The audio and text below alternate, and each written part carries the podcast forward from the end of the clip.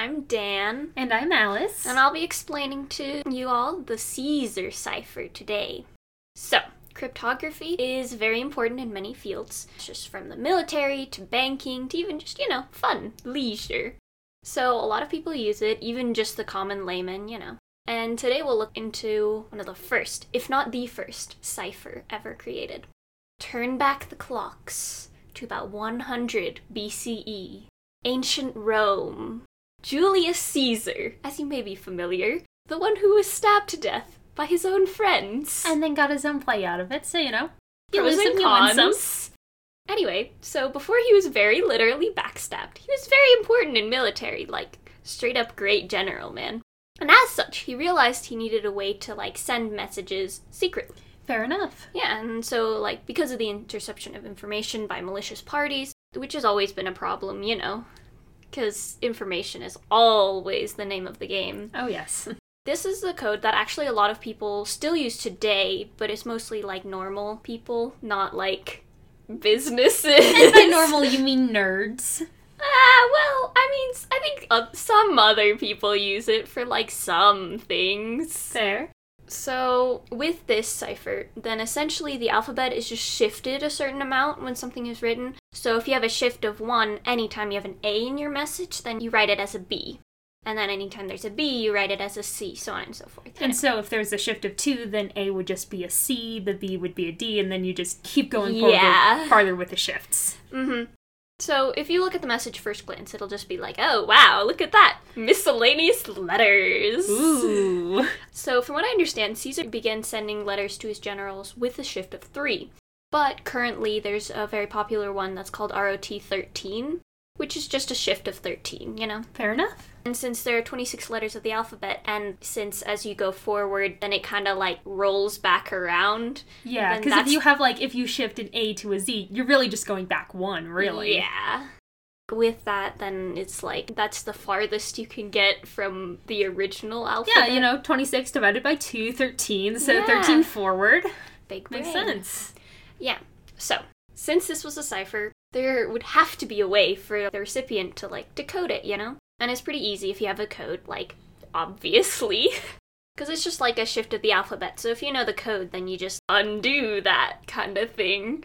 While the Caesar cipher only really shifts the alphabet, you could actually do a lot of different ciphers just having to do with the alphabet because you can just like randomize the letters, yeah, like you know? A goes to O, B goes to L. You know, no real care for Yeah, that. It doesn't matter.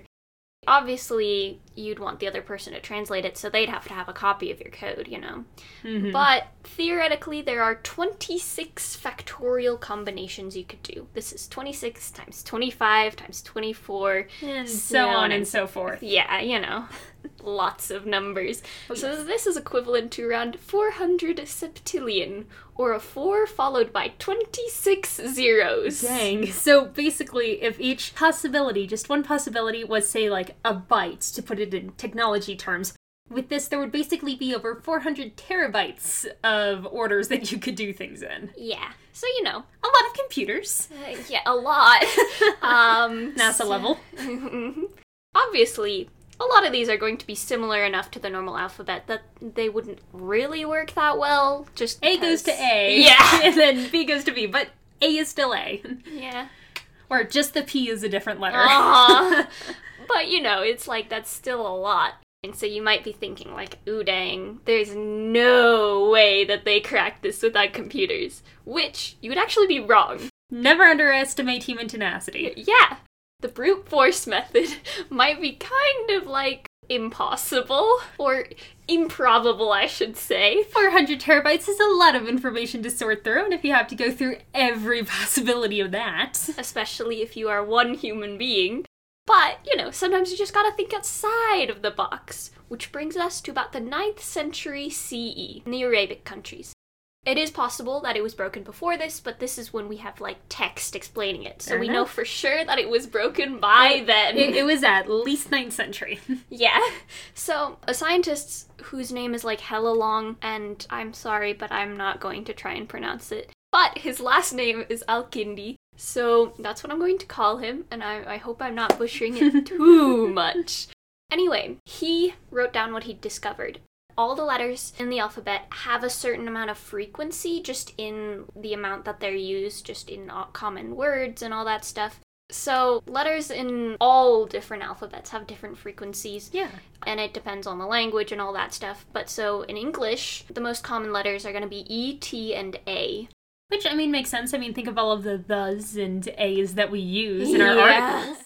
So the least common are X, Q, and Z. If you have a message that's like reasonably long, then you can count the frequency of each letter that's used, and you can use that to kind of figure out which letters are going to translate to which. So this is called frequency analysis. And obviously, depending on the message, letter frequency can be skewed. Journal entry where you're probably going to be using I a lot more than an A. Just a little bit, but if you can find the letters that are the most used and the least used, you can generally have like an idea of it. And once you start getting letters in, and then you're like, oh, this is what this says, sort of idea. So it's kind of like hangman, but the other person doesn't want you to figure out the words. You know, I mean, that is the general idea of why you code things, so. yeah, well, You know, that's the main goal. that's just how it be sometimes.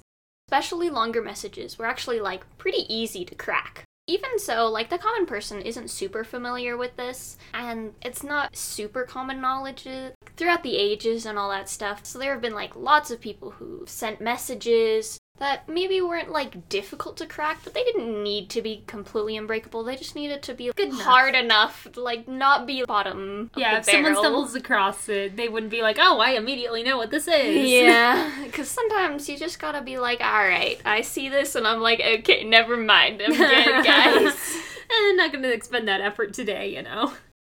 You talked a little bit about, you know, normal people using it. What might normal people actually use this for today? so obviously, like, there's people who want to talk about things without being like peeped on for various reasons, and I'm, it's like, it does work because it's, it's like it's not super commonly known how to break it. It's very tedious. Yeah.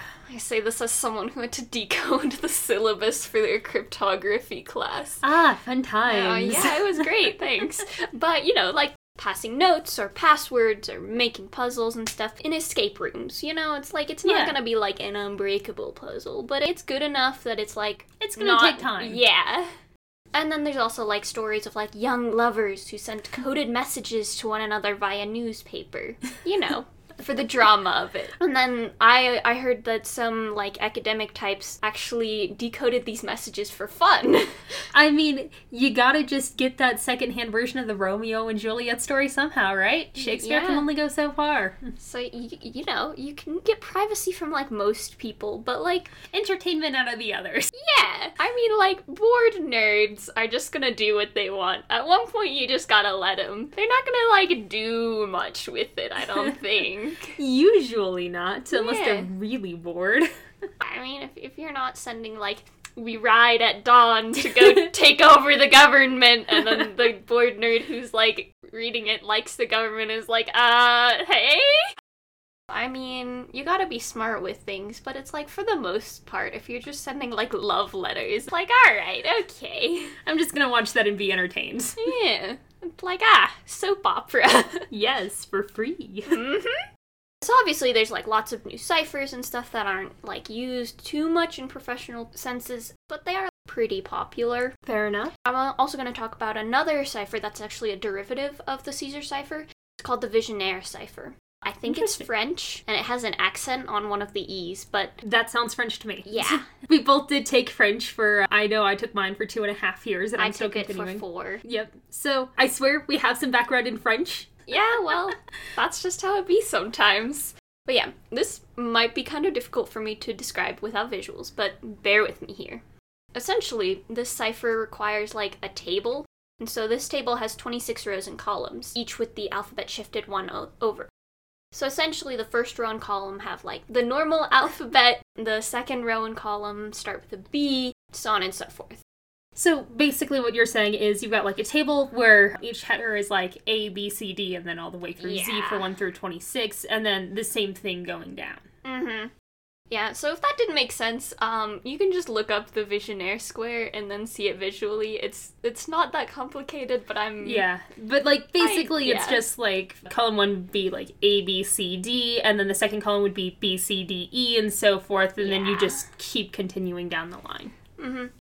The way you use this is kind of interesting. You choose a word, say dog. That will be kind of the code word. And using that word, you'll encrypt the message. So, like if you wanted to encrypt the word attack, say, you'd look at the table where the column starting with A and the row starting with D intersect. Then you write in the letter that's at that intersection. And so the second letter would be encoded with the letter on column T and row O, and so on and so forth. And so you may notice the word dog is shorter than the word attack. You know, three letters versus uh, six. Yes. And so, like, the point is you, like, repeat that code word over and over again. So then it just repeats however many times it needs to to encompass the message.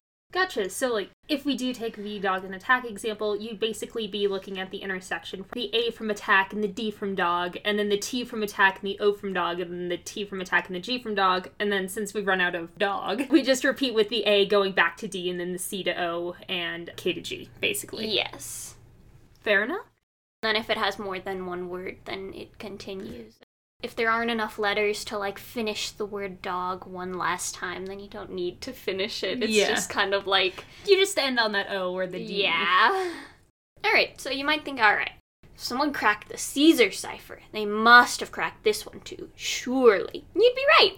Like it does make it a little bit more difficult to use frequency analysis, obviously. Fair enough. But if the interceptor is able to figure out how long the code word is, they can just use frequency analysis for like each letter of the code word. So, like with dog, there's three letters, so every third letter can be counted for one of your counts, etc., etc. Yeah, so when you have something that's particularly long, then you can be like, okay, so out of these letters, you start to see where the E's might be or the A's might be, and that sort of thing for the English language, anyway. Mm-hmm. A shorter message with a longer code word would mean that your message is more secure. But at this point, the Vigenère cipher is not really used that often anymore. It's just harder to use than the Caesar cipher. It takes a lot Yeah. of work. And it's like, it can still be cracked relatively easily. If you want an uncrackable code, you're not going to use either of these. And if you just want to code, then it's a lot easier to just use the Caesar cipher. It's usually just not worth it to use this. Which, as a person who had to code something in Vigenère at one point, I ended up confusing myself like 30 different times because I just kept overthinking it. But yeah, so, you know, Caesar cipher is like way better for common use. And it's still pretty popular today. JC Boy may have been stabbed to death for his ambition, but we do gotta admit he did make a bangin' cipher. He did indeed.